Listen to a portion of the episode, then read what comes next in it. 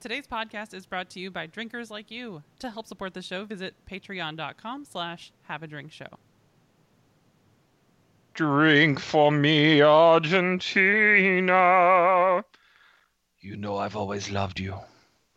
Okay, look, we don't often go into musical theater in the intros, but we're just going to humor Bob this week. Anyways, we're talking about Argentinian wine or Argentine wine. Uh, who knows what's right? Probably some sort of English student, anyway. So let's take a look at this wine from a New World country and see if it can surpass the Old World flavors we've all had before. Join us as we have a drink.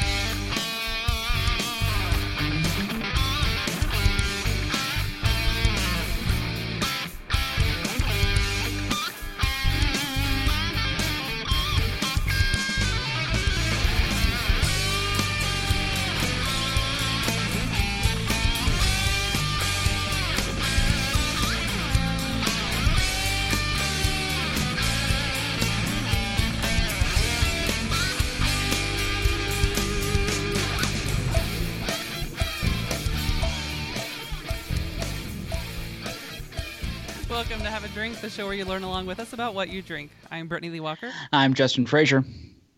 Uh, I'm Christopher Walker. And I'm Casey Price. We're Hey, all everybody. here again. Oh God, Brittany, don't ever leave us again. We're, I We're- heard we're- how it went because I edited them. yeah, all 97 hours of it. because It's fun. I don't know how to Mac, so I'm like I'm. I was just getting frustrated trying to use the one button mouse Yeah. and about to throw it through the wall. So I was like, I'm not touching anything. Mm. it's gonna be Uh. one recording, Yeah. and Yeah. she can break it up. Look, I mean, that's end of the day. That's that was the that was the best we were going to be able to do. Uh, uh, feeling better, feeling feeling sprite. Chris, did you come down with the plague? Surprisingly, no. I had felt a little queasy that Sunday afternoon, but never How que- erupted. How queasy? Old hot dog queasy, or uh, hot uh, or bratwurst after drinking too much beer? I mean, I'd say old hot dog queasy. It didn't uh, didn't sit right, but never you know came back. Oh, that's great. I love that that's that's standard. But it just like it just went around like the, whatever that stomach bug was was everywhere. We were like we had uh, we hadn't had a washing machine in our apartment for like a couple weeks at that point, and they had been promised they're like we're gonna come fix it, we're gonna come fix it, and then that's like we called the office and we're like we need to do laundry. And they're like, no, that like your maintenance guy is he he's called out sick today because he got some stomach bug. And they're like, oh yeah, no, no problem, make him wait. we know what we know He's what got that some- is. He's got some stomach bug. we got you, fam. he can stay home with that. I was telling them before, like my, fr- just from the throwing up, like my throat was so sore for like days afterward. I oh my god, it was the worst. it was the worst weekend. Hmm. Ah, but things have gotten better now. Got got Streamlabs OBS working literally just before the show. So that was the other thing about uh, last episode is that this wasn't working, and we had to like fall into some kind of backup, and it was like a no frills. Well, at least it's live thing. And then today, we, all of it went down, and everything caught on fire, and there were many fatalities. And then out of so many nowhere, forums. And then from we, we recorded we recorded news, not live, and then suddenly, out of nowhere, from the it all starts embers from the embers and ashes of our of our previous setup rose our new phoenix of of recording uh And i just the copying of, of library files into the into Mm. different I was like, if I just move this one and delete these two, maybe that'll. I don't know if it's I don't know if its name is Jean Grey, Rachel Grey, or it's it's I don't know. It's one of the it's one of the X Men is all I know. Hmm. Can you all hear that cat? what No. cat? All right, good. There's a cat crying outside my win- or my door. Oh, Could have been window. I don't know. You've got too many cats. From the window to the cat door. I I maintain. Look, one cat is perhaps too many. One Past is that. too many. What? Look, that's that's then what roughly. does Casey have? He has a cosmonaut program that hasn't. it's had a failure to launch. What's the word for like a grouping of cats? Uh, I I assume it would be like pack, wouldn't it? Mm, It's know. what, uh, or uh, it's probably not like lions with like prides. Uh. Um, a, Hmm. a, a clodder. clowder. It's a, it's a, yeah, it's a clowder. I'm glad both of us Yeah, Google at the same time. and if you Look, the best one, the best one ever is owls because you're like a parliament of owls. No, that's that's dead on. That couldn't be more accurate. Uh, murder of crows. yeah, Eh, I mean, I like a parliament of owls better. I look. It's just because you're picturing owls like giving Winst- uh, Churchillian speeches. yeah, that's. Pretty You're much. picturing, I like, picture the owl or- from. You're picturing labor and uh, uh, Tory owls. I I very much am. I'm picturing owls standing up, yelling at each other, and a lot of har har hars around it. By the Ah. I got the owl from Winnie the Pooh in my head. Like, nothing is so much fun early in the morning as watching uh watching Parliament on C-SPAN. I know that's going to sound boring, but oh no, Par- yeah, but- I, I, I know of this. But Parliament they like you you imagine British to have like a stuffy sense of decorum, and then you watch how Parliament works, and you're like, oh snap! and your mother is a walrus.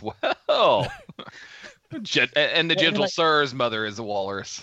I think. Yeah. And, I, it's like, and if I must say, your father was a hamster and your mother smells of elderberries. And then he sits back down. The other one goes like, "Well, sir, up yours." Uh, The and the best part is all the books that are stacked, like on the the middle table Oh, where yeah. they all come to the microphones to like shout at each other, and that's what I'm like. I have no idea what those like. You look at some of those books, you're like, that has to be like a 500 year old book that's sitting there, and it's like three feet thick. when you measure your books in feet. Uh, yeah, I've been watching a lot of uh, not Parliament, but a lot of state legislation the past couple weeks. So it's been it's been interesting to be watching uh, uh, s- a, a group of people that don't go crazy and just go along party lines, which was which nice. Like, eh, Uh, you know, adults as they say. Um, Yeah, but also like nothing gets done. That's well, did we actually, get a new thing? I got a new thing. So, uh, Senate Bill 15 passed through um, House and uh, Senate the, over the past two weeks. Kentucky. Uh, Ken- KY Kentucky. Bill Yep. 17. And so um, we it's on its way to the desk of the governor right now. And Senate Bill 15 allows microbreweries to self-distribute. Oh, Daddy Andy's gonna Daddy Andy's gonna rubber stamp that. Oh, he should. I was looking at the uh, five bills he's vetoed this year, and all five have been sent back to him. Well, let me rephrase that. All five have been bypassed at past him because they came back and uh, overturned any veto he had. Um, so even if he does, I feel like this year's uh, House and Senate are uh, agree in agreement in one thing. If he vetoes it, they're going to send it right back past him and uh, and bypass that through their checks and balances. But either way, Senate Bill 15 is really nice because it allows instead of having to go through a, a middle person, um, they now allow breweries, microbreweries, to distribute up to I don't know, like 25,000 barrels or something. It's a small number, 15,000, 25,000 barrels. We're not there. We're nowhere near that um, with themselves, which means that if a brewery or if a bar in Lexington wants my beer, I no longer have to sign a contract with a company to take one keg of beer down there, I can just pop it He in. can throw it in the back of the car and run it down there. Exactly. I'm gonna I'm gonna quote a friend of the show, Curtis LaRock, in chat and say, uh, "Gasp." yeah. Uh, so this mean we're gonna see a fleet of uh, broken throne vans? Well- you, you're gonna be getting those. You those you need butter me to you need me to run stuff from uh from Lexington to to to back home. I'm coming home in like a couple of weeks for a visit. Like I can I can load up for a delivery. Well, we're looking to see what the law takes into account if we have to have like a special like your vehicle has to be registered because it's a transportator transporter now.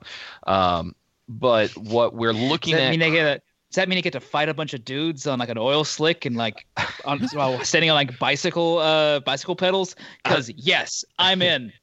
I think it means that you get to put one of those stickers on the side of your car that says "not for hire," uh, commercial I'm- vehicle not for hire.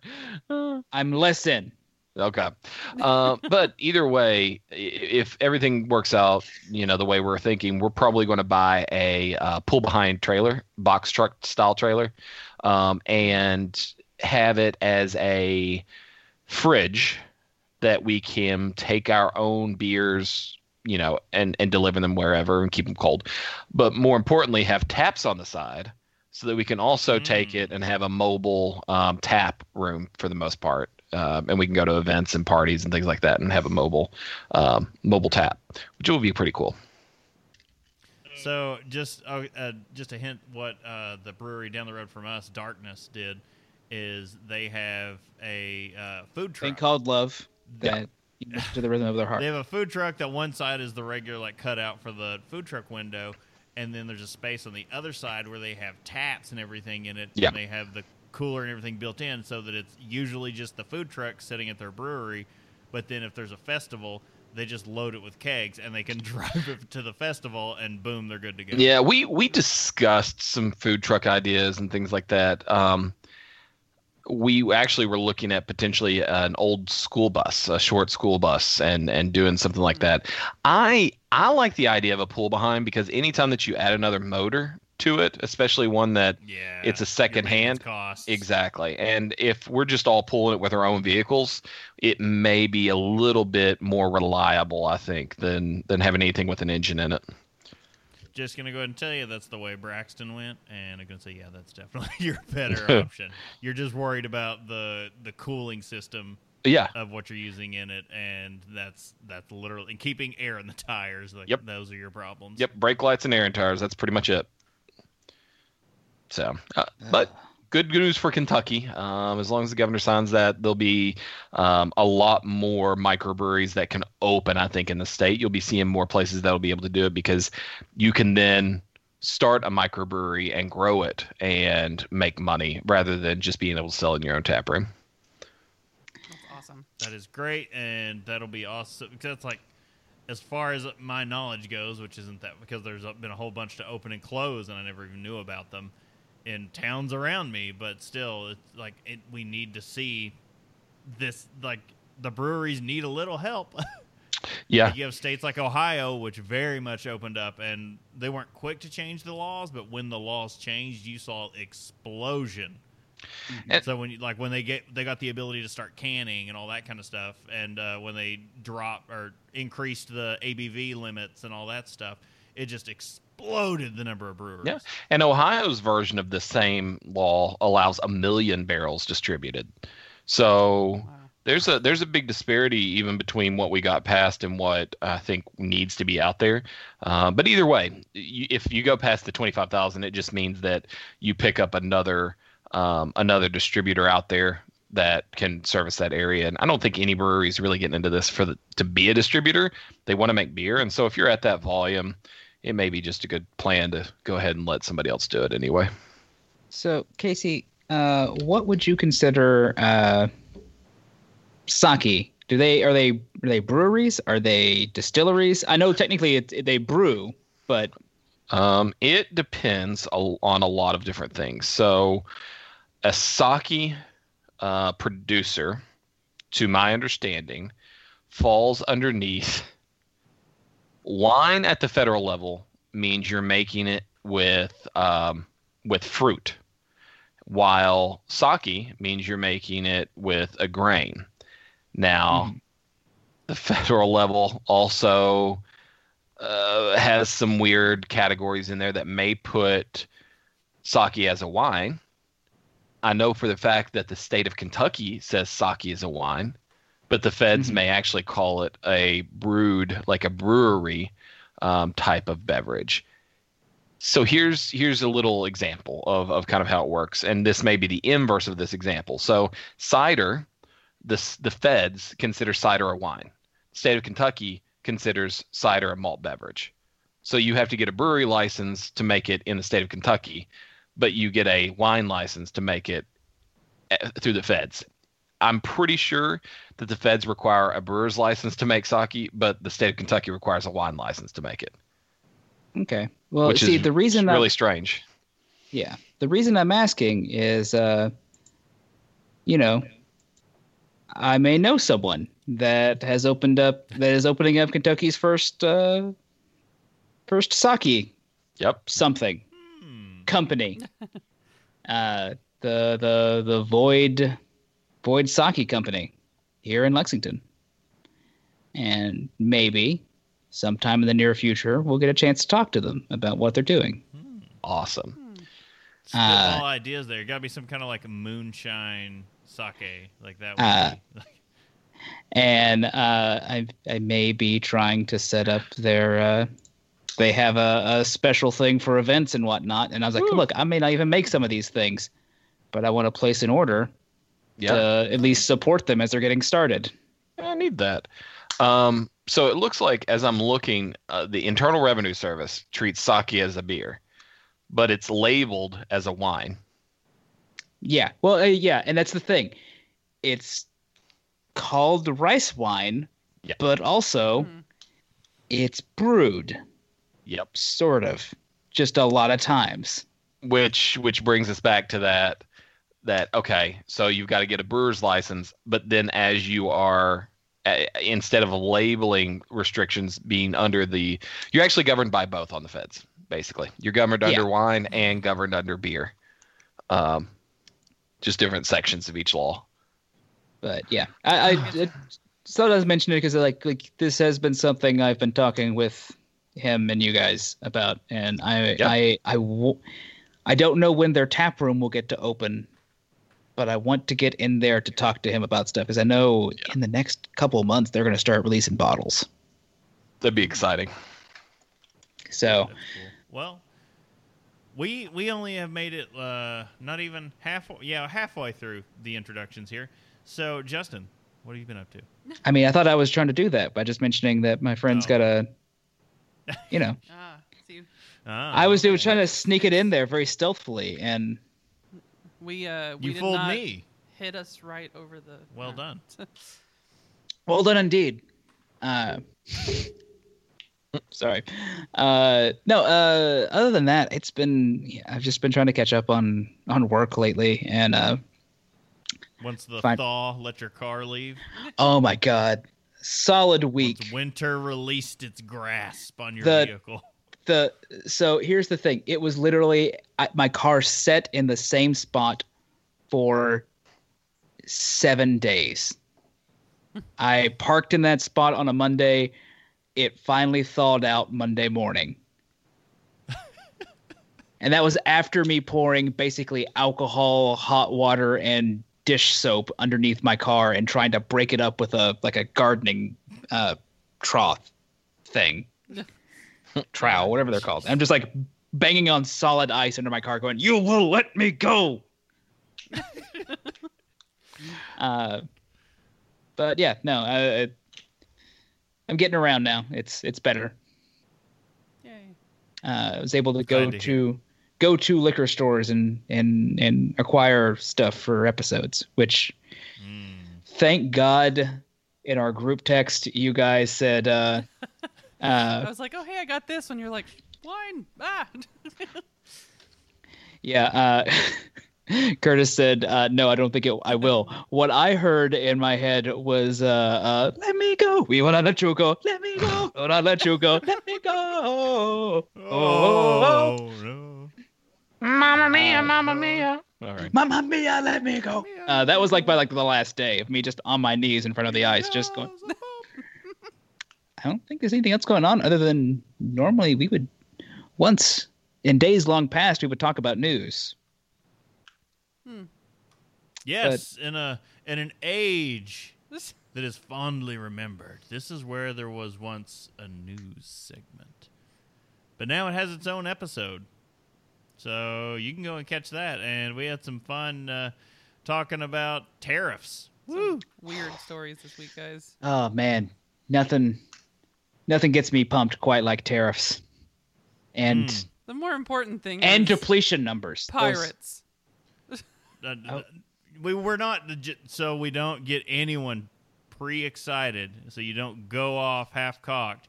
We did not talk depletion numbers. Mm, yeah, He was just simply comparing the tariff talks to, to depletion talks. to depletion numbers. Those are the things that really get my get my motor running when I'm out on the highway, looking for adventure, or whatever comes my way. Why? because I have a problem. That's why. Um, yeah, we also found out Tanqueray is uh, really just has no idea what what they're doing, missed the it missed the entire purpose of their product. what they're making. And uh, Yeah, what else do we have? We had Pirates. I mean, are they really pirates? They're just scuba thieves, which does Either sound way. does- which does sound pretty cool. Okay, I'm Never mind. they're It's just the scuba thieves. story. Okay, it's like Scuba Steve with a lisp. kind of. but wouldn't it be Thuba thieves? Uh, And the discovery of, uh, I guess Casey's probably in on the fact that they're they've actually enacted the Kentucky law that's allowing the uh, export of bourbon from a lot of your favorite distilleries. If you don't live in Kentucky, you can get it delivered now. Hmm. And on our side of this, we can actually get a lot of good beer delivered in Kentucky. It's not. getting there. Mm-hmm. It's burial. Burial is delivering to Kentucky. They'll Really? deliver it to your door in Kentucky now. Yes. Wow. Hmm. Little skillet donuts for everybody. When they've got it in stock. I want actual donuts now.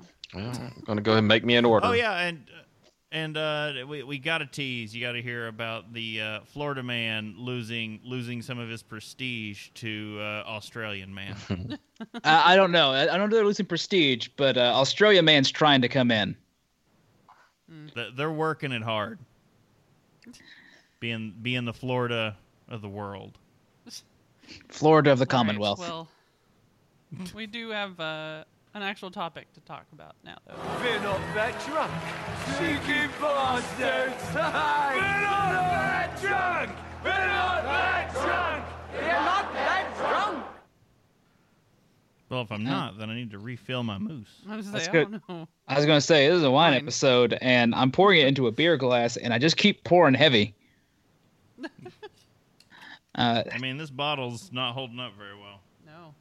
No. well, you're splitting it between two. I, I, eh, that's a decent amount of wine drink or wine poured, and anyway, So- uh, This Yeah, is a sold out one. I have to. I have to because now I've got to make an order from Bur- Burial. Um, You got to be careful though, because um, you The need delivery to check fee their is, uh, social. No, you got to check their social media posts about a lot of stuff is in their store, but is for pickup only. I gotcha. Uh, well, I'm looking at one here that's the uh, a beer, but I love the name. First off, it's the blood they spilled, but it Yeah. is a barrel aged golden sour ale with blood orange zest, hibiscus, and beets. Ooh, that is That going to have a nice red. That is going to be go. blood red, that thing's going to be red as hell. Um, red as hell.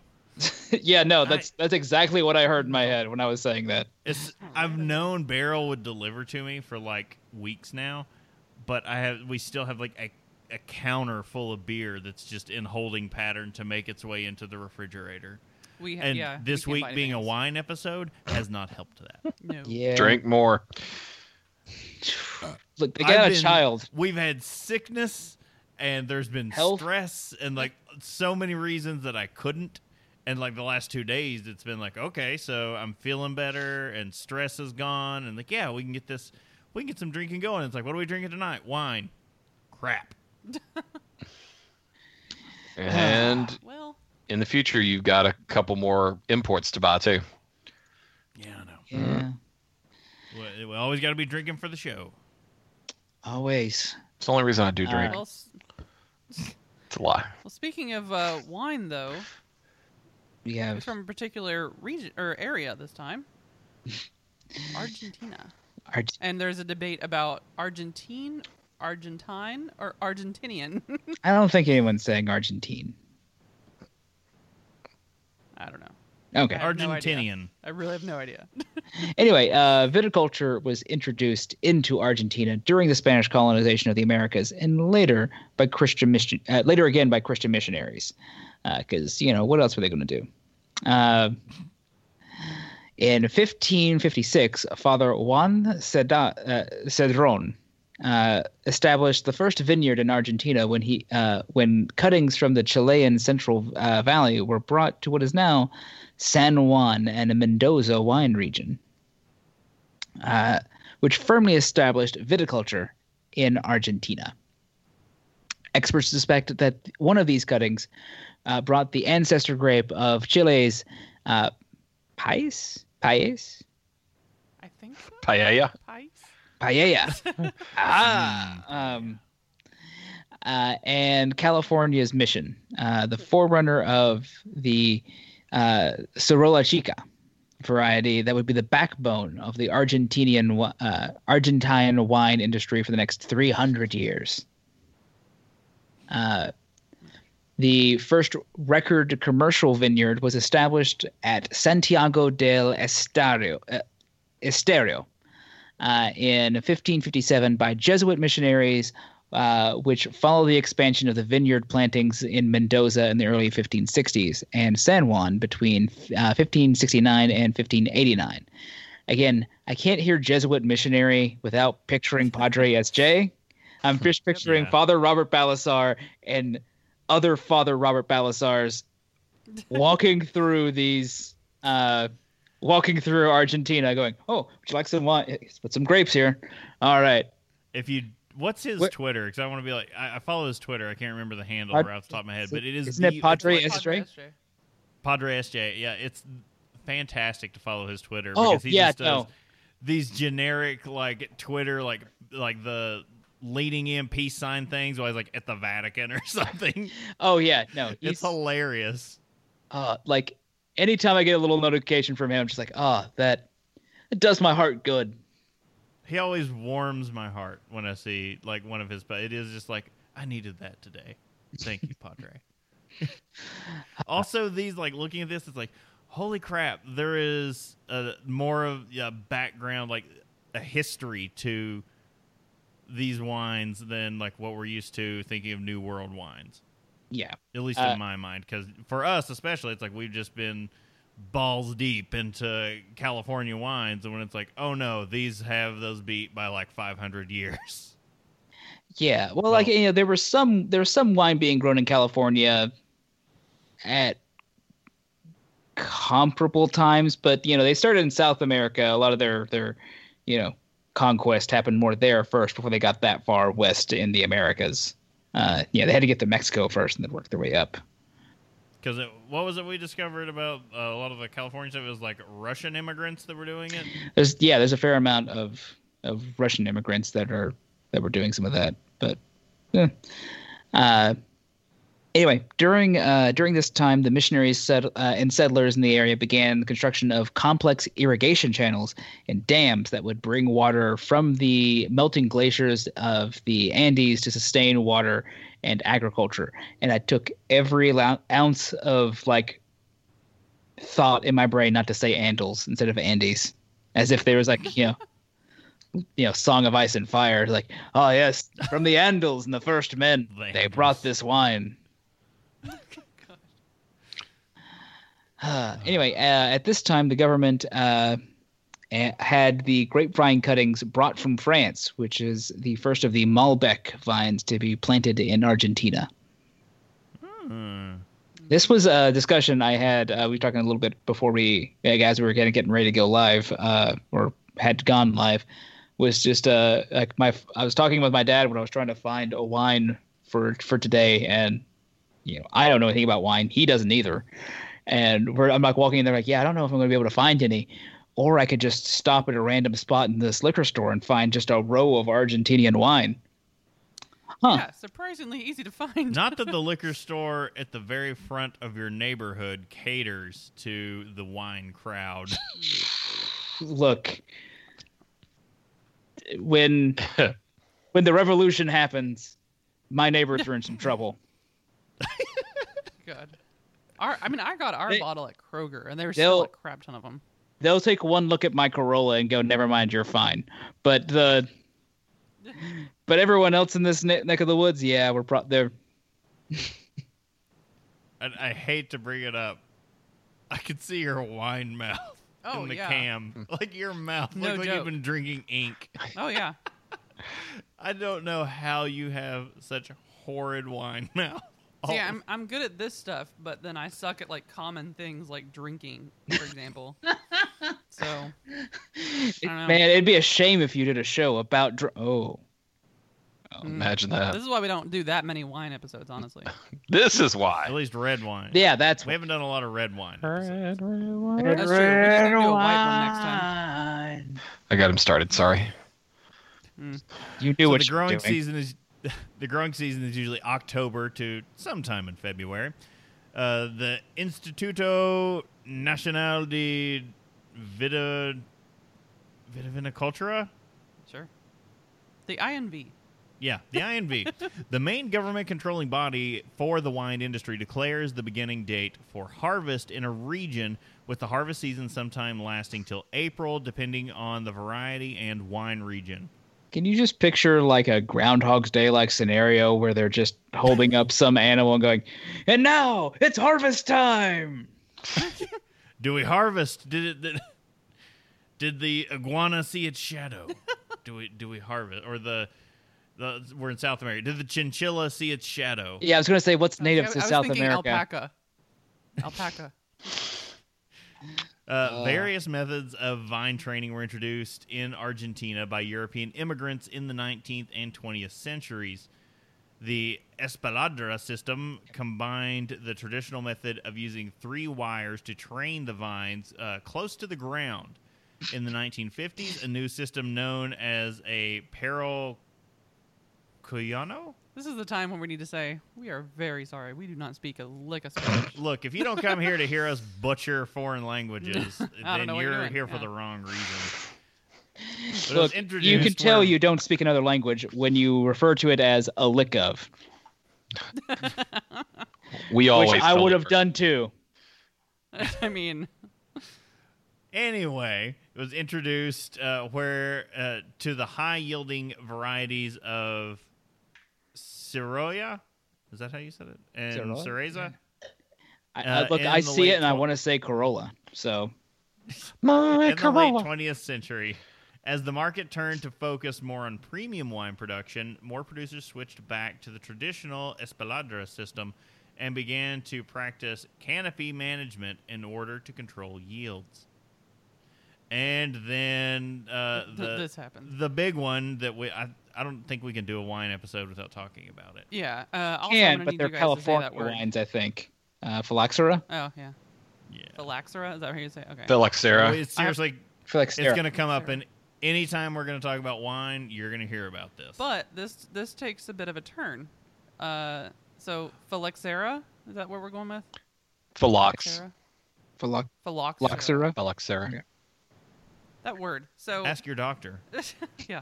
Tell Uh, the yours, 19th doctor. Ask your doctor if Phylloxera is right for you. Side effects may include uh, immigrating to to the United States. Uh, we're getting into some weeds right now. Okay, so That's the 19th century also saw the first wave of immigrants from Europe, many of whom uh, were escaping the scourge of the phylloxera epidemic that ravaged vineyards in their homeland. Uh, Argentina is a un- is unique in the wine world for the absence of the phylloxera threat that has devastated vineyards across the globe. They're just sitting there with their sunglasses on, like stretched out, going like, "Oh, you guys, uh, you guys can't grow wine. Sucks to suck." Mm. No. Yeah. Uh, the phylloxera louse is present in Argentina, but is a particular weak biotype that does not survive long in the soil. Ooh. When it does attack vines, the damage is not significant enough to kill the vine, and the roots eventually grow back. The So uh, the cent- the the wine there just was like your your phylloxera is bad and you should feel bad. Sounds uh, uh, century. sounds like a lousy louse. Sounds awful bougie to me. Uh, the centuries old tradition of flood irrigation, where water is allowed to deeply saturate the soil, the high proportion of sand present in the soil, and the relative isolation of Argentina with its wine regions bordered by mountains, deserts, and oceans that create a barrier for the louse are all cited as potential benefits against phylloxera. So You should always uh, live everything near we mountains. just listed there. Yeah. When we were doing uh, New Zealand, it New Zealand has all this going for it as well, but it's also an extremely new. Like they're very young Yeah. into wine, so it's like ah, they missed the you know the huge threat of this. Well, but it also seems like they're just like the the environment that they're growing in there. If this is correct, they seem to be in this same boat. so New Zealand has another thing going for it, and that is And, they like the Pacific Ocean. They are land they are uh, waterlocked. I, I don't know if that They're an island. They're an island nation, and they have one of the strongest um, anti-bio um, importation systems Mm. in the world. Yeah, but that that's that's that's recent. Like the phylloxera outbreak was like, you know, 1800s.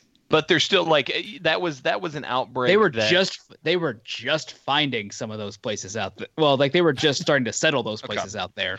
so uh, kind of kind of stepping back a little bit phylloxera kind of became something that was a problem at that stage but the only way they solved that problem was by grafting onto a new rootstock so the problem's only solution was to create something that was resistant to it basically so what happens is that is still there. So anything that you were to import anything that goes anywhere where where it could live in the soil it it could be attacked and would would die you know basically within the time that you had planned it Mm. so what new zealand does that's different is it won't let any outside uh, you know any soil from anywhere else that um, that goes back to New Zealand has to be you know basically killed off. Um, if you're looking at the people that travel around the world to go visit other um, other places, they they either dispose of those clothes when they were in the fields looking at their grapes. They dispose of those clothes here in the states or wherever they're visiting, or they burn them um, before they go back into the the actual country. So you're telling me that if Peter Jackson and Taika Waititi came in, they would say no, burn those clothes. Um, if they go to if they and go the fly to a farm. uh, i- on their way back, so if they went to a if they went to a winery here and walked around the winery and then went back to New Zealand, they would probably get a question that says, "Hey, have you been to any any you know agricultural spaces?" And they would make the mention, and then they would say, "Okay, we need to decontaminate your clothes." Now, the people that work in these industries, they buy new clothes when they go to these regions. They just buy them, they wear them there, and then they they get rid of them. I mean, that's kind of the It's end like- of it. like That's why toothpaste. Taika It's like wears nothing but pineapple shirts. Okay, I was gonna say it's like toothpaste when you're traveling. Just like whatever, Mm. I'll buy it when I'm there. Yeah. That's it, it explains his pineapple shirts because he's just buying them like he gets off the plane and is like, "Well, I need some clothes," and then he just is like, "Let's just get some tacky Hawaiian shirts." Some pineapple." He just comes shirts. off and goes like, That's- "Hi there, my name's Ro- my name's Korg, made of rocks. Uh, got some pamphlets over here. See what you might want." Uh, the major wine regions of Argentina are located in the western part of the country among the foothills of the Andes Mountains. Uh, the Andes are the dominant geographical feature of Argentine wines, uh, with the snow-capped mountains often serving as a backdrop to view uh, a view of the vineyards. Uh, as the vin- as the winter snow starts to melt in the spring, an intricate irrigation system of dams, canals, and channels brings vital water supplies down to the wine regions to sustain viticulture in the dry, arid climates. But are chinchillas a problem? No, they're just Uh, they're just they a out there- delight. Have you have you ever touched a chinchilla? They're wonderful. Yes, I, I have. I, I was going to say, ne- yeah, yeah, never mind. Chinchilla that I've played. You you've seen the same They ones are- I've seen. They are adorable little creatures, and yes, they are just just the great. Uh, no, Capybara. capybara. I too wish. big. No, if I had a capybara big. capybara, Yeah, no. yeah. It don't fit was like, an apartment. A No, no. capybara's just short of me being able to ride a capybara. like Emmett could ride a I'd say our, capybara. our child could ride one. it That'd would be, great. glorious. I, I would have a little saddle and like a leather outfit for the capybara to wear, and Emmett could ride the capybara and dominate the hall. Turn the apartment building into a serfdom. Just picturing him riding out in the hall, and someone tries to walk in. He goes, "No, no, no." Yeah. Or he'd just scream, "Ah!" Uh, all right. So there are wine regions in in Argentina. I, I've got to hear the first one. So Mendoza Mendoza. is the first. Uh, also, the leading producer of wine in Argentina. I think all of our wines today came from that region. Yes. Uh, Look, Hard we- to find one that isn't from there, by the way. Look, when you- you're looking for this wine and you're of our our I don't know what to call it sect, you just you see Mendoza and you're like, well, that's what I'm buying. Yeah, Um, sure. so it, it's. I think uh, they're they're going to be also pretty. affordable. Yeah. Oh, yeah. Mm. yes. Argentinian wines are quite affordable across the board. Um, There's some Chilean to that. wine that is there's some Chilean wine that is less affordable. My bottle was like 15 bucks for a bottle of wine. I put it in their hands, little man. That Well, money I mean- did show, and I did not owe them, owe them, owe. Uh, anyway, the the point I'm getting at though is there's some Chilean wine that I saw that was like 70 or 80 bucks, and I was like, Jesus, I, I'm No. su- sure that all wine regions have producers at all levels, but I feel like Argentina doesn't have. It's not top heavy. There, everybody's going to be producing some mid-level wines that are extremely good. Um, also, not super like national. I, I don't know exactly how to say it. Like you don't have the multinationals really as Mm, as big, in my opinion, um, as in other wine regions like Australia. Um, Mm. so or South Africa though. No, no, it's Australia. Never mind.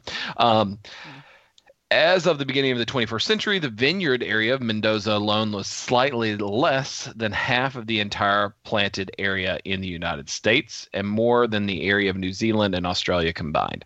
So there's a lot of wine coming out of here. every time I hear Mendoza, I'm just like, even silently, I'm just screaming in my head, Mendoza. if you go to a, a, a restaurant and see an Argentinian red, it's probably going to come from here, especially if it's a Malbec. Those tend to be the most highly rated grape styles um, coming out of uh, Mendoza's high altitude wine regions of Luján, uh, de Cuyo, and the Uco Valley or Yucco Valley. Yeah. Um, Um, I will say Yucco Valley or, or Uco, however the that word, uh, that is the one that is. Um, so I was one of the the sources I got from this episode was actually another podcast. It was a uh, Wine 101 from VinePair, their podcast, which the newest episode, oddly enough, just happened to be about Argentina. Mm. and he was talking about like actually some of the specifically um, Yucco Valley wines um, will be like 50 60 dollars a, uh, a bottle Yeah. um, like some some crazy stuff is coming out of that specific area of mendoza region and it, and it has some interesting topography from what I was. I, I always, whenever we go around to these these regions, I go for the maps. It's very hard to describe a map on on the a podcast, but it's really it. I think it tells more of a story than anything else does. Is when you go and look at the map and see what's there, and that region specifically, or that part of the Mendoza region specifically, has the highest altitudes in the region, or right around that. That area is the highest altitudes, and so I, I feel like high altitude and um, these these wines they kind of go hand in hand. Argentina is a long country. It's it's south of, uh, so you're actually getting into some, if I'm not mistaken, some glacier areas in the south of um, of Argentina. But these regions, I think, are going to be a little bit warmer, a little bit more temperate, and so that high altitude may help cool down the grapes and the soils and let them let them develop a little bit more slowly. Yeah, you have some. Sorry, I I said this a second ago and I realized I was muted while I was typing things. Uh, that's uh, uh, uh, yeah, the very southern tip. You have penguins. Yeah, um, it's it's like Antarctica basically down there, Antarctica north. You know, it's it's got that it's got that range of like uh, uh, uh you know America, Canada. You know, you go from like you know just Mm. south of the tropics to temperate to you start getting into to uh, subart uh, Antarctic in their Yeah. case. Yeah. I just hear our son in my head because he's in speech therapy, but he can almost say penguin, and I'm like, that, what is going on here? Like that's kind of complicated for a two year old. yeah. Penguin. Um, other than your Malbec, uh, you're going to also get some Bordeaux style blends. This region is heavily influenced by European wines, and so you're going to find wines here that are in that same European style. And uh, that's why when when we were talking about New World, Old World, this seems like a New World place to me that makes Old World style wines. Um, while you can still get Ah, yes, some of the fruit bombs. the visual finally up. Yeah, I was trying to that get. I was like, this was not prepared ahead of time. Sorry. If you're, if Uh, you're listening then- only, that that doesn't help you. But there's a The nice uh, visual. Wine Folly has this ha- sells these these Mm. wine region maps. This is really cool. Um, My moose's nose hit the microphone. I, so this I'm is, just uh, looking at this they- they going like, break it all right. I, because of this small sliver of land off to one side and these like the regions, was like, okay, where is the Gaza Strip? oh, I Don't see I- what you're saying. Yeah. Okay, all right, looks like almost it's like not Saudi com- Arabia. Yeah, yeah, like just just the way the map is broken down, not that it's anywhere. yeah. And it does show you down here like the this is where we're at generally on South America. Mm. Until you see Patagonia and you realize, oh yes, we are not not on that continent. So a little Where- bit. Where do I get beef? That's probably over on the other side, like over uh over east in the Pampas, where the pants are wide and bell bottomed. what? all Have you not seen what Gaucho's wearing? Okay. we are never getting through this episode. Let's- So a little Sorry. bit north of Mendoza, in that same strip right there beside of Chile, um, you're going to find the second largest producer of wine. Uh, in addition to the red varietals, San Juan, uh, San Juan uh, which is this region, has a long history of producing sherry-like wines, um, along with producing brandies and vermouth, which I really, uh, really want to try some of that stuff. Um, I'm curious about what an Argentinian vermouth is like. or an Argentinian sherry to me. Ooh, Ooh. yeah. yeah. it could definitely stand the the travel. Um, higher altitudes though than Mendoza's Uco Valley, but you're going a little bit further towards the equator, and so you're probably warming up at the same time you're getting um, a little bit higher in altitude. Uh, La Rioja is uh, one of the first areas to be planted by Spanish missionaries, giving it the longest continued history of wine production in Argentina. Um, that is uh, the next one up north, the next region up north above San Juan. Um, it's known for Muscatel de Alexandrias and Torrontes. Tor- I Tor- wonder if that Torrontes. I wonder if that's close to like Moscato. Uh, Muscatel de Alexandrias. Let me do what I have to do now. Sorry. I, I, I wonder aloud and not expect someone to Google things. I am a Uh, curious being. Ye- I, I, I Feed yeah. the beast. Um, so it is a mus- Muscat wine. Um, it is the same color. I would assume it's going to have probably using some the of, same grapes. um, most often a sweet and fortified style. So, oh, put that on my short list. I want to get some of that stuff. We've we've actually opened a whole like a door to the like the whole world for us and, and wine. Whole new These are like dessert wines here. Mm. Uh, I I love that there was no other place me and Chris could go. No, that's exactly that was the only place it was gonna go. I like that the the Torrontes wine. Um, it says it goes well with Asian and Indian cuisines. Ooh. Yes. some curry now. Hmm. Could you imagine? like all of us are like, yes. We've been dying for Indian for like two weeks. Yeah. could, But it's like Emmett won't eat it, so we're just like, ah, damn it. Could you imagine an Indian fusion place that that pairs with Argentinian wines like that? That could be delicious. Oh, Weird Casey. amazing. Argentinian steak and Oh. Mm, Indian All right. Indian food. Okay, So- we gotta we that- gotta move on, or we're just gonna just sit here and just. a I have to have a story. Wasn't that I'm a- sorry. Isn't there a restaurant in uh, Cincinnati? Like there was like a five star, like awesome Oh, um, steakhouse. is like an Argentinian. I don't think it's Argentinian. This is all like South American. There's a, Maybe. I Casey, you've now. got a Either way. story. Is it the story I'm thinking of, or is it something unrelated? Uh, I, Is it- I don't know. Go, go ahead. It's fine.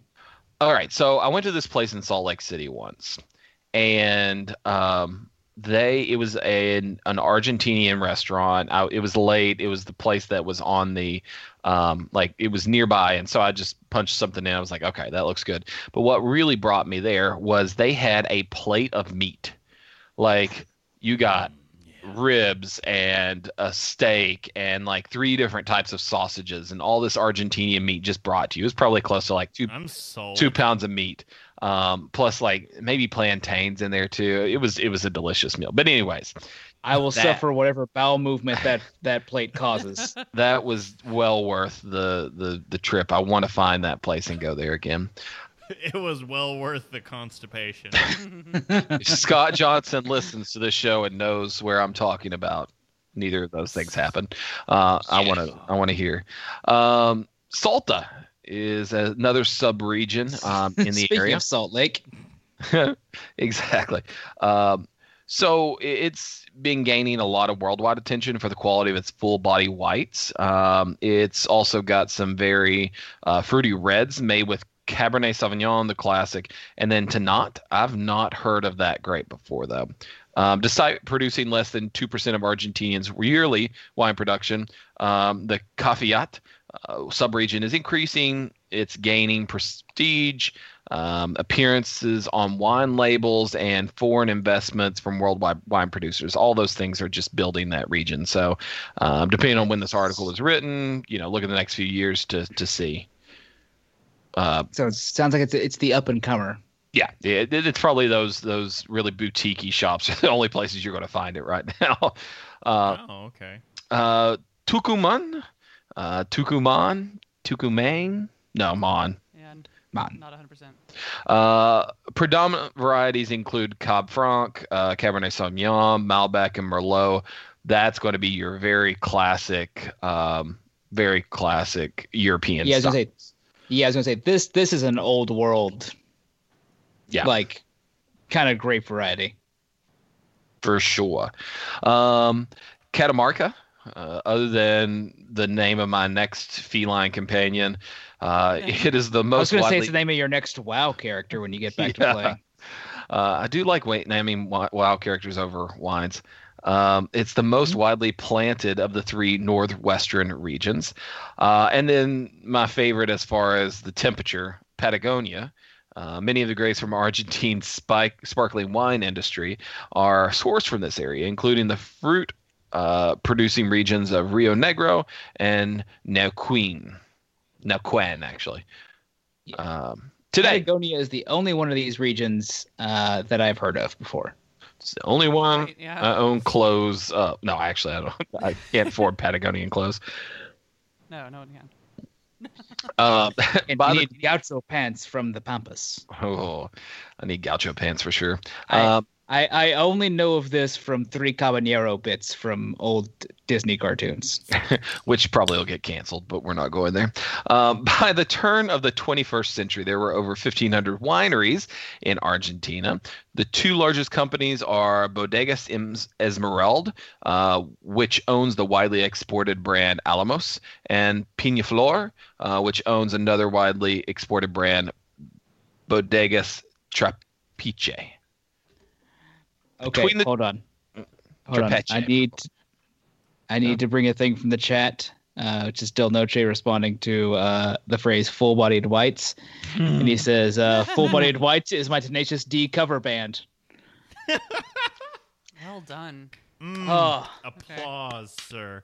Also, um, Argentinian wine and a rock star mixed. Not not as bad as you would think. Uh, Why? Curtis, you need to give Because him more than a- one. Uh, I mean, no, that's fine. Like one can be all. It's it's good enough. 100 Jesus.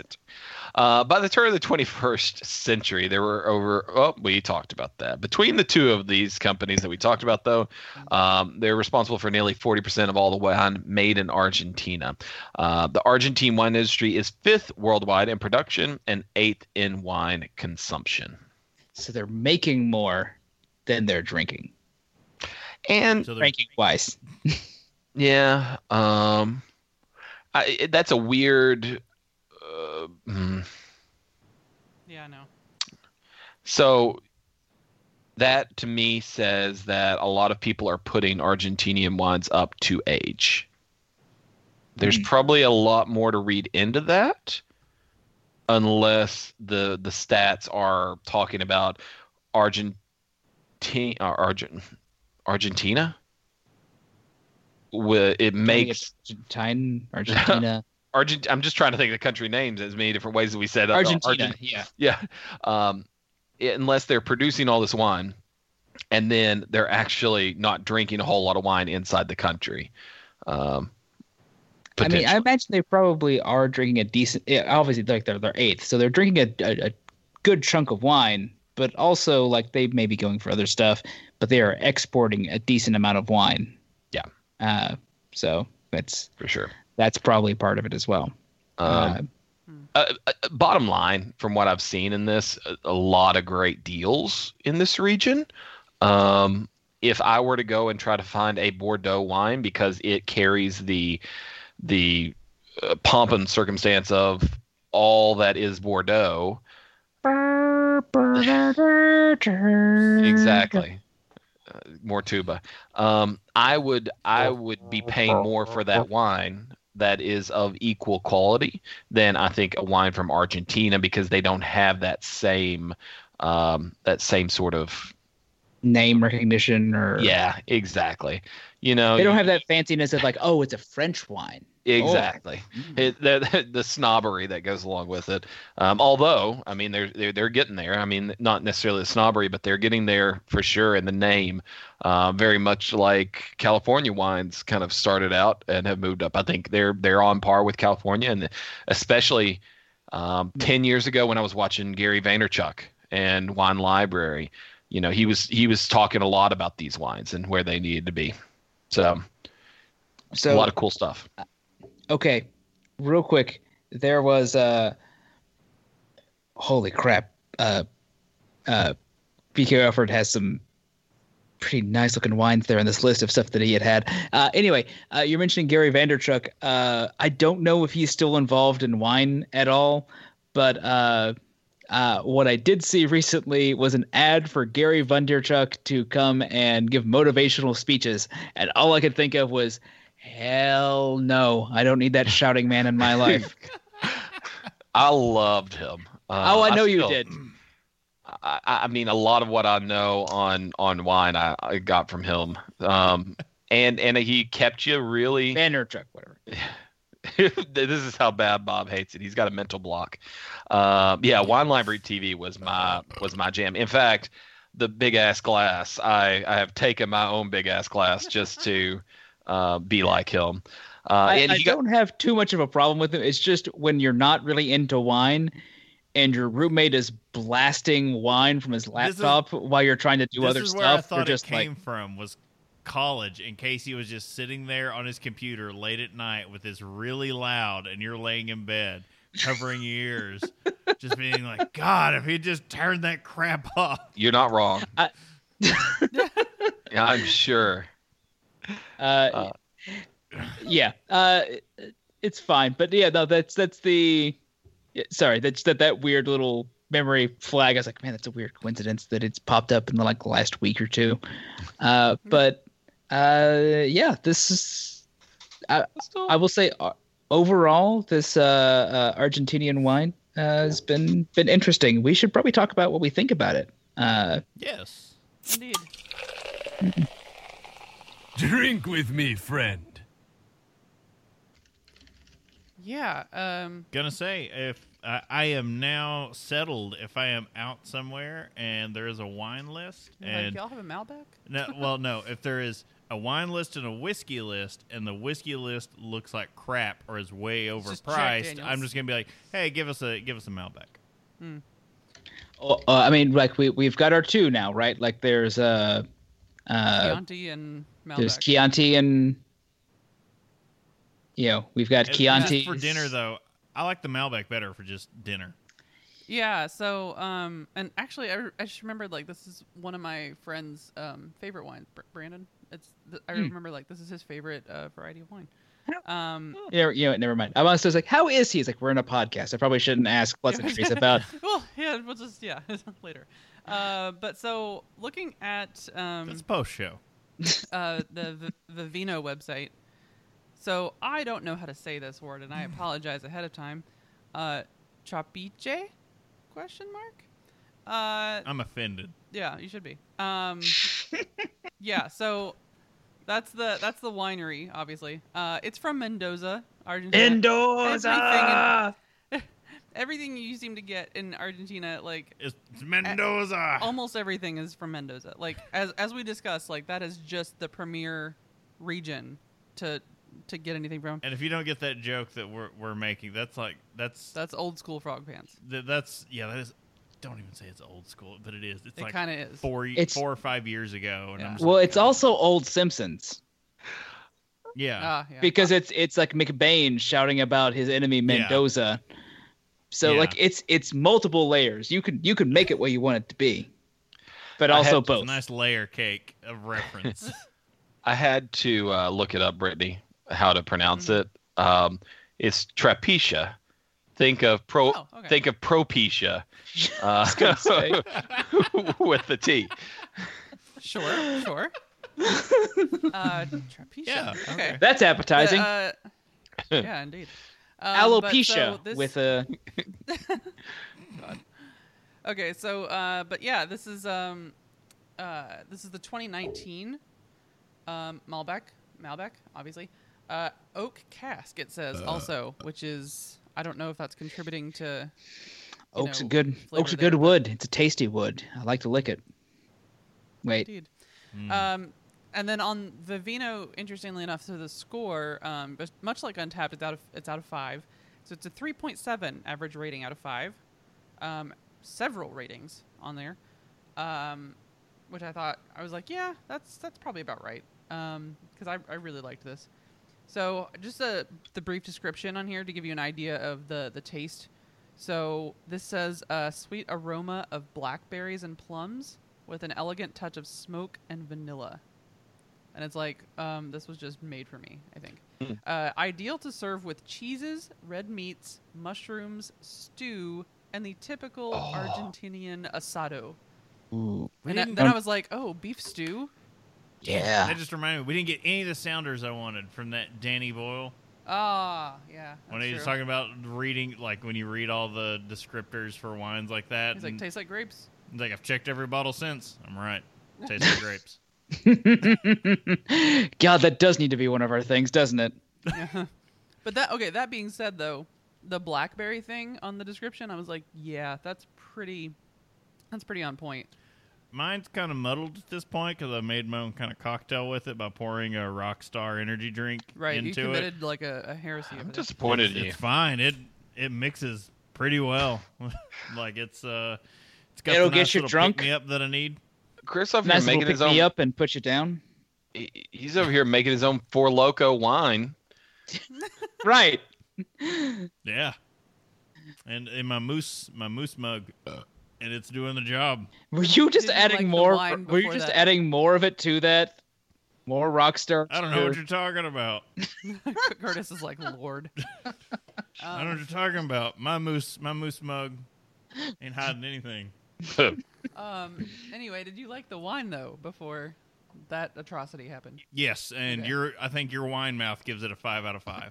Yeah, Brittany's wine mouth gives that a five out of five. we've talked about this. I can't do basic drinking. Brittany just pours it down on her forehead and lets it wash into her mouth. Uh, That's that's where that's where like, we're at. uh, we've we've talked about it for years. I mean, you strain it through your teeth. I have no idea. Like I'm just drinking it. I have no idea, and I always get wine mouth. I wanna- and I love red wine. I, if you're like it more than watching, white. if you're watching this right now live, the video, that's not a shadow on her mouth.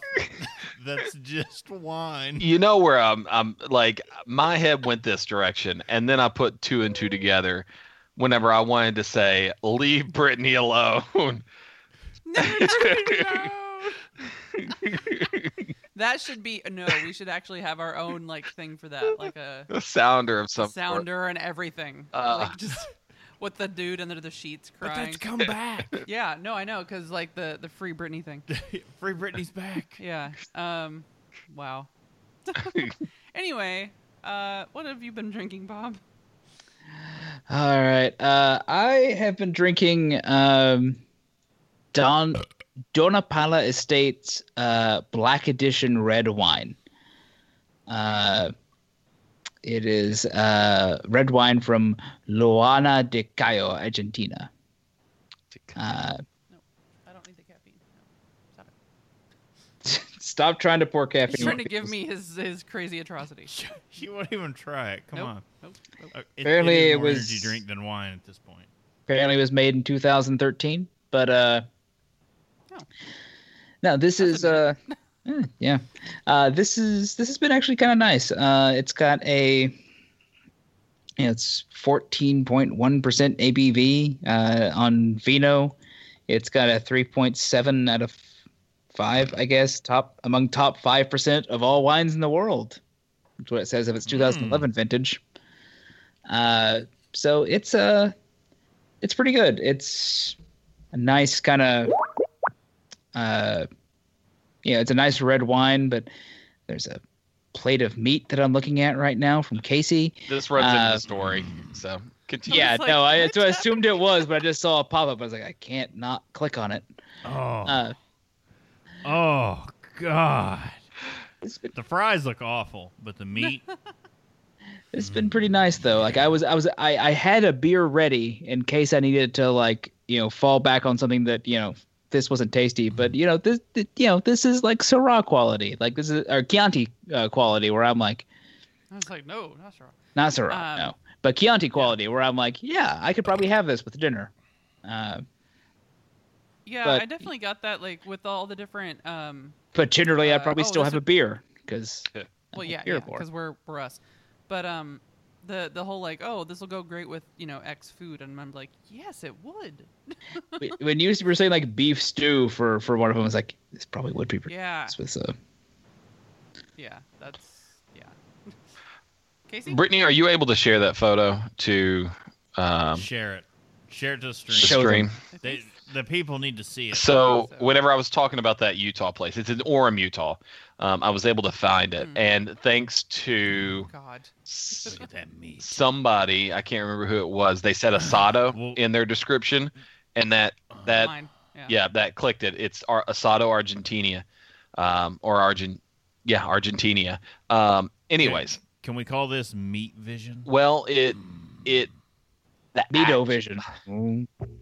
Um, Meat vision. it, that plate's name is Pari Par, par, Pariado Pariada Asado um, barbecue asado uh, in Spanish. Apparently, someone in the chat knows what you're talking you're talking about at least. Uh, short ribs, skirt steak, two sausages, blood sausage, sweetbreads, tripe, pork, ribs, and potatoes. Um, Oh. Said it was for two. I was by myself.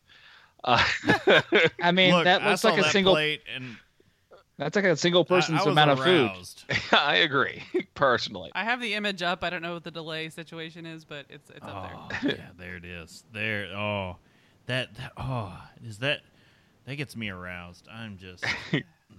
So delicious food. My wine for the day is um, un anami uh, from uh, Mos- Mascato, or sorry, Mascata.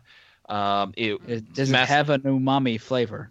Um, no, so Okay. Mas. I'm just curious because the, the name was so close. Oh, there's that pepper. I just saw the whole pepper sitting on top of the. Yeah, meat. no, right? Like I, Oh, I, I just want to leave that unaddressed, but yeah, that's there. Mm, Um, no, we're gonna address that pepper. I always like the word origin. So Mascato or Mascata in this one, it sounds like Moscato, uh, but it is Mascata. mascot. Wow. I knew it was coming. So this is Mascot Winery um, or Mascot Vineyard, um, and this is unanimous, unanime, uh, unanimous Gran Vino uh, Tinto. Uh, it is an Argentinian 2017 blend in the Bordeaux style. Has um, let me see back here. 60% Cabernet Sauvignon, 25% Malbec, and 15% Cab Franc. Uh, delicious. Absolutely wonderful. It sat in French oak for 20 months.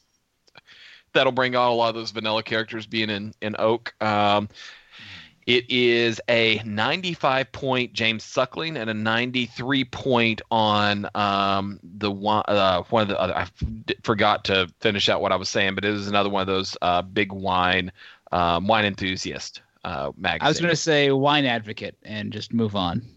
Is that like beer advocate? Uh, Yeah. Then How they don't have a advocate, there's gotta sub- be a wine. Yeah, how they don't have a sub wine advocate, I don't know. What are they doing with Whiskey their lives? advocate. Come on. uh, full bodied, full flavored. Um, a lot of jammy notes. So raspberry jam. Um, getting a lot of that. The tannins are there. Uh, just a beautiful wine at twenty five dollars a bottle. I, I don't know of any other places you can get a twenty five dollar ninety five point wine. Um, it's really a great deal. I'm not going to feel good about this, but what's the difference between Yeah, jelly and jam in this kinda like- wine? You What about the can't, jelly notes in this wine? you can't So, no, jelly uh, that wine up your. Anyway, um, I've got to find. I've got to find the infographic again. There was a great infographic I stumbled across on Reddit uh, this week about the difference between all between jellies, jams, preserves, like all the whole spectrum, and it Marmalade. Just, yeah, marmalade. It broke it all down. I was just like, holy crap! It was just like one of those like mind exploding moments reading this infographic. I was like, I didn't know this.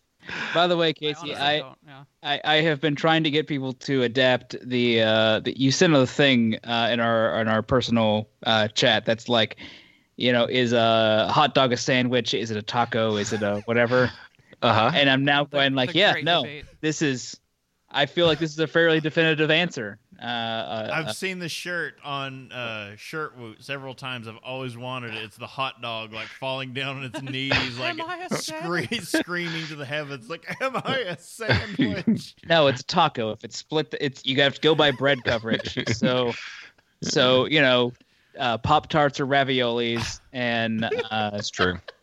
Uh so what about sandwich peak- and- restaurants? and pizza is a toast What about sandwich restaurants who just do the bread that way? They just like they don't split it all the way. They just kind of crack it open. Subway is a to- Subway is a taco. They are a taco place. Not anymore. So Jersey listen, Mike, Jersey Mike's does it that way too. I worked Also for Subway. tacos. I worked for Subway tacos. during the the change. So Subway used to have a When they went through menopause, change. so Subway went through menopause. at some point. Subway. Okay, No, no, no. We've we've got to end it. This one no, this is gonna be post show. If you want to hear Subway and menopause, you gotta mm, Yeah. yeah, you're gonna have to watch, get on Twitch and catch the rest of this conversation, or or you guys become a patron and you can get the post show, and we're gonna talk about Subway's menopause and why apparently Subway and Jersey Mike's make tacos. all right then. is that a Diamond Club this out. sandwich in the chat? Sorry, I'm trying to. Yes. Um, It's sushi. W Scott Scottus one has some great emotes. Sorry, uh, let's continue. Today's show was written by Brittany, uh, using sources from Wine 101 in Vine Pair Wiki, and the varieties came from Wine Folly. Yeah, sorry. You're good. Uh, you can subscribe and get some great resources, though, at haveadrinkshow.com. Follow us at Have a Drink Show on social media and twitch.tv. You can tell us your favorite drink, ask a question, or just leave some general feedback. You can use the email address feedback at have a show. Uh, have a drink show.com. Oh, damn it. Mine's I, getting to Justin. look, I usually can do that even when I can't even see it. Um, uh, you can also use It's the the feedback page. episode. You can also use that feedback page on the website. Uh, smoke signals are still appreciated, but uh, difficult to discern if you're, you know, beyond visual length.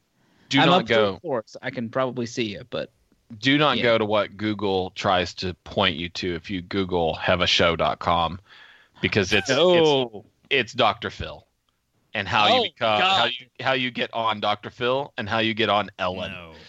I thought it was going to be like, you know, two girls, one cup level. Not that's No. Dr. Phil's even worse. Um, It's not about Yeah. you. All joking and fun aside, we'd like to remind everyone: please drink responsibly. I think every please drink responsibly should be in, uh, should have like a nice uh, a sip? drink break in it. Just Drink from from my From moose, Moose mug. Moose mug. like a a, a four It's my loco wine moose moose. mug. My homebrew Four Lokos. Jesus. All right. Well, uh, you can check us out in another couple of weeks for the next live episode. And uh, also remember to check out our not only our Patreon, Have a Drink Show, but um, Moose out front should have told you park's closed. jeez, ah, wow. Anyway, as if you'd want a pa- uh, patron at this point, but uh, patreon.com slash have a drink show, but also have a drink store.com. Um, and of course, once again, I am Brittany Lee Walker. I'm Justin Frazier. Uh, I'm Christopher Walker. I'm Case Price. We'll see you next time. Bye, guys. Bye.